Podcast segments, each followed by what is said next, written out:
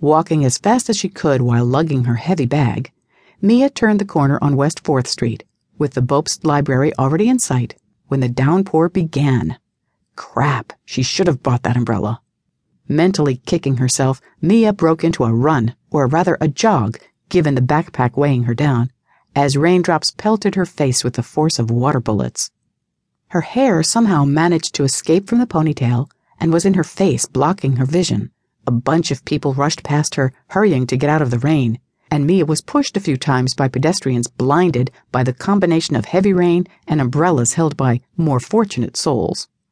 At times like this, being five foot three and barely a hundred pounds was a severe disadvantage. A big man brushed past her, his elbow bumping into her shoulder, and Mia stumbled, her foot catching on a crack in the sidewalk. Pitching forward, she managed to catch herself with her hands on wet pavement, sliding a few inches on the rough surface.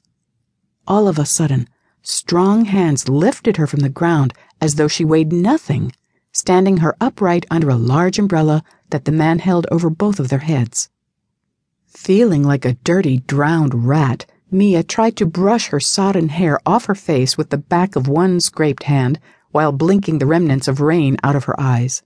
Her nose decided to add to her humiliation, choosing that particular moment to let loose with an uncontrollable sneeze all over her rescuer. Oh my God, I'm so sorry. Mia frantically apologized in utter mortification. Her vision still blurry from the water running down her face, she desperately tried to wipe her nose with a wet sleeve to prevent another sneeze. So sorry, I didn't mean to sneeze on you like that. No apologies necessary, Mia. Obviously, you got cold and wet and injured. Let me see your hands. This could not be happening. Her discomfort forgotten, all Mia could do was stare in disbelief as Korum carefully lifted her wrists, palm up, and examined her scrapes. His large hands were unbelievably gentle on her skin, even as they held her in an inescapable grip. Although she was soaked to the skin in chilly mid April weather, Mia felt like she was about to burst into flames, his touch sending a wave of heat rushing through her body. You should get those injuries treated immediately. They could scar if you're not careful. Here, come with me and we'll get them taken care of.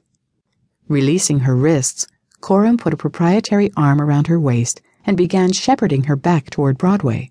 Wait, what? Mia tried to recover her wits.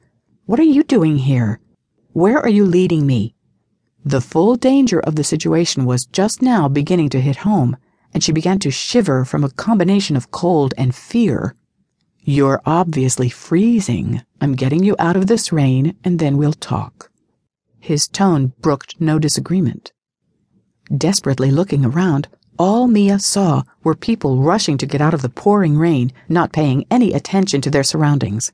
In weather like this, a murder in the middle of the street was likely to go unnoticed, much less the struggles of one small girl. Korum's arm was like a steel band around her waist, completely unmovable.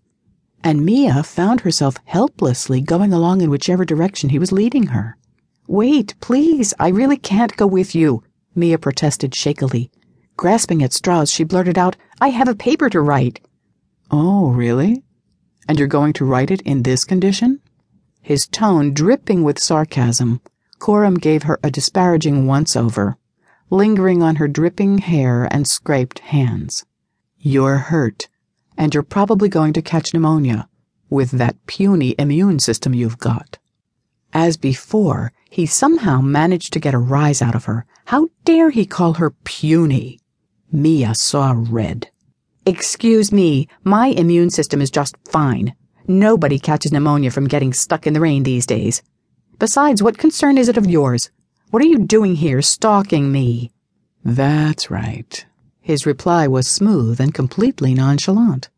Her temper immediately cooling, Mia felt tendrils of fear snaking through her again, swallowing to moisten her suddenly dry throat. She could only croak out one word. Why?